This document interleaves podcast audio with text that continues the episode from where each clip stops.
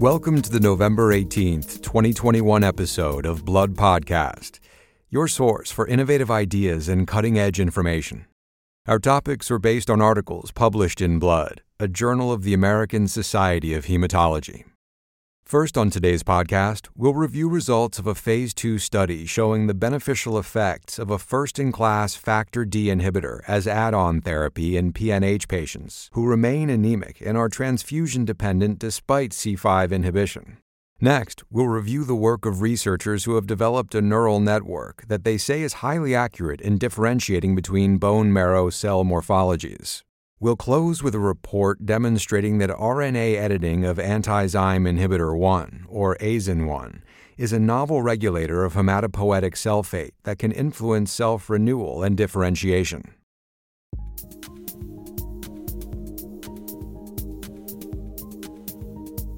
The first article is entitled Phase 2 Study of Danicopan in Paroxysmal Nocturnal Hemoglobinuria Patients with an Inadequate Response to Eculizumab by Austin G. Kulasekararaj of King's College in London, United Kingdom, and an international team of colleagues.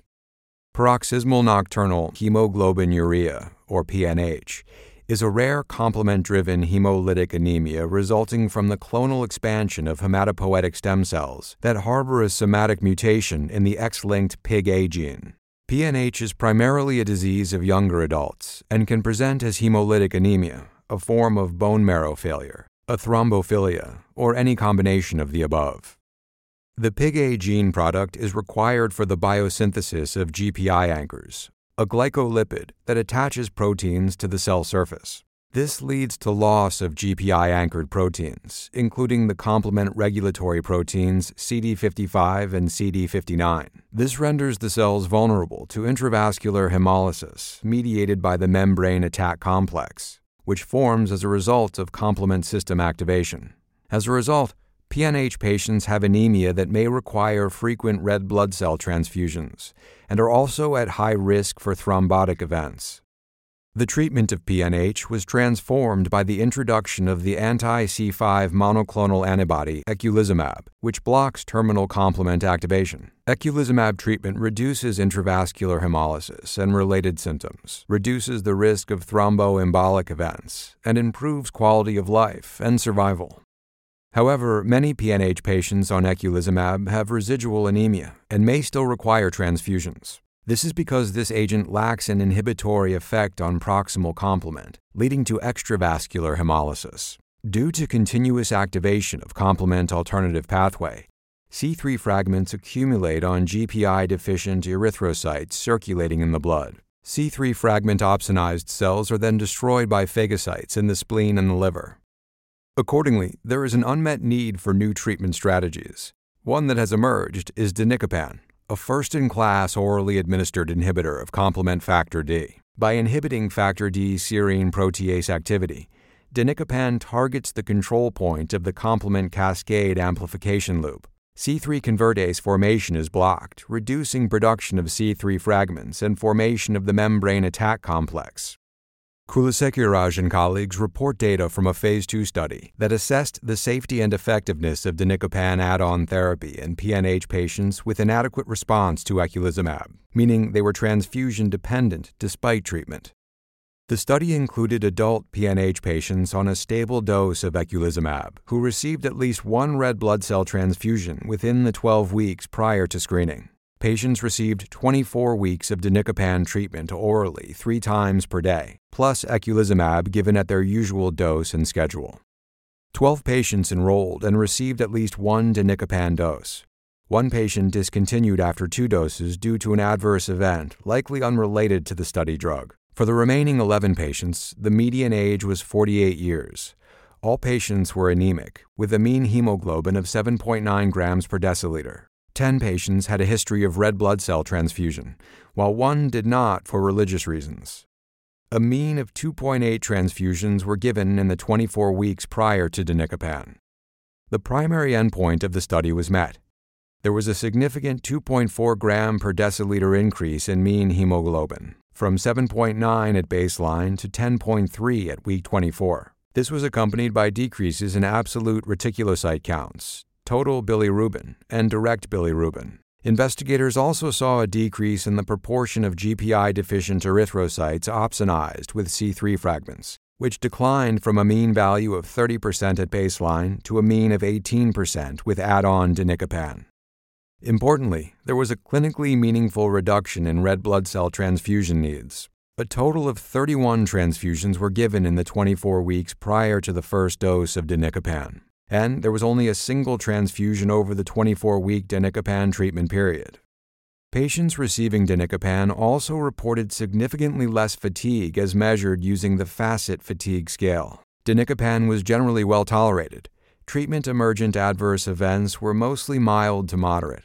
The most commonly reported were cough, headache, and nasopharyngitis. Taken together, these findings indicate that danicopan led to meaningful improvements in hemoglobin when added to eculizumab. Danicopan is being further evaluated in a phase 3 trial, including PNH patients who remain anemic and are transfusion dependent despite C5 inhibition. In an accompanying commentary in Blood, Lucio Luzzatto of Muhimbili University of Health and Allied Sciences in Tanzania and the University of Florence in Italy said that increased hemoglobin and decreased reticulocytes and bilirubin are exactly what would be expected when extravascular hemolysis is curbed in a patient with intravascular hemolysis that is already adequately controlled. Overcoming extravascular hemolysis has stimulated development of several agents, including pegcetacoplan, iptacopan, and danicopan. Luzzatto reflected on the time when supportive treatment was the only option. He said it is now humbling to have the luxury of debating which sophisticated targeted treatment option is best for a patient with PNH. He also said, quote, we owe it to them to use each one of these medicines optimally and safely, and we must make them available to all patients who may benefit.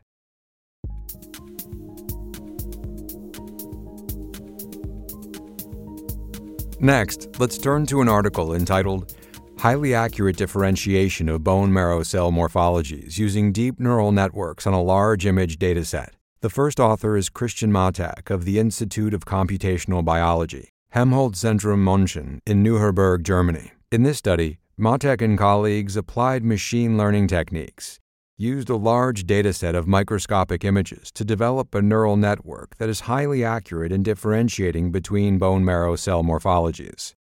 Machine learning algorithms have advanced rapidly in recent years, especially in a field known as computer vision. Computer vision is a subset of the artificial intelligence field concerned with adapting machine learning algorithms to recognize objects and patterns. Because of advances in computer vision, today's smartphones can recognize faces, Google image search can accurately identify complex images, and the field of self driving systems is advancing toward a time when cars may be able to perceive the road better than human drivers can.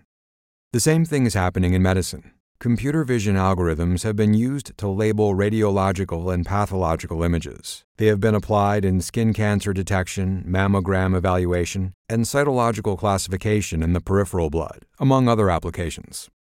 However, some tasks have proven difficult to automate. One of those is the evaluation of bone marrow cytology. Microscopic examination and classification of cell morphology is mainly done manually by clinical experts. This is time consuming, tedious, and highly dependent on the skill and experience of the examiner. Most attempts to automate evaluation of cell morphology have focused on classification of physiological cell types or peripheral blood smears rather than leukocytes in the bone marrow. Deep learning approaches have been applied in some cases to bone marrow cell classification, but so far, most of those attempts have been done using a limited number of samples representing a limited number of diseases. In the present study, Matek and colleagues applied deep learning techniques to a large data set of more than 170,000 expert annotated single cell images, obtained from 945 patients diagnosed with a variety of hematologic malignancies. They digitally scanned the images and separated them into 21 different classes, including myeloid and lymphoid malignancies and non malignant conditions. Then, cytologists at the Munich Leukemia Laboratory were asked to annotate the slides as they would in routine clinical practice. They trained a deep neural network using those images. A neural network essentially represents a mathematical model of neurons in the human brain. More specifically, they use convolutional neural networks, or CNN, the most common type of neural network used in computer vision applications. As described in further detail in Blood, results of the machine learning model were very encouraging. A high level of precision and recall was reported for the most diagnostically relevant types. As expected, performance was lower for rarer classes. In addition, the network was compared to an earlier type of automated classification system based on features that are selected and extracted from different parts of the cell. The network outperformed the feature based system in almost all cell types. The authors also describe independent validation of the model using 627 single cell images from 30 slides obtained from 10 patients. In about 39% of cases, the network was not able to predict the class. Most of the remaining cells were classified correctly by the lineage. Investigators noted that the validation set was fairly small and heterogeneous in terms of staining and background lighting of the images. They also said different imaging and annotation strategies could have contributed to these validation results. This study represents a significant step toward integrating machine learning models into clinical practice, according to the author of a commentary that also appears in Blood. In the commentary, Aziz Nazha of Amazon Web Services said that machine learning algorithms will substantially impact healthcare over the next decade. He said that while these technologies will not replace physicians and researchers, they will definitely help improve patient care and research. He quoted business professor Oren Harari, who once said, The electric light did not come from the continuous improvement of candles. Based on that observation, Nazha concluded, quote, If we really want to have a significant impact on healthcare in the future, we need to start embracing the impact of these technologies and learn how to use and integrate them into our daily workflow. Altogether, findings in the report by Matek and colleagues help illustrate the potential for automated evaluation of bone marrow cell morphology using advanced algorithms for image classification. The performance of the network might be improved by expanding the morphologic database, for example, in a multicenter study. Inclusion of complementary data from cytometry or molecular genetics might further increase the quality of predictions. Also, more work is needed to evaluate the performance of this network in a real world diagnostic setting. In addition, the dataset of microscopic images underlying the network could be considered an educational resource and a reference for other AI based approaches to analyze bone marrow cells in the future.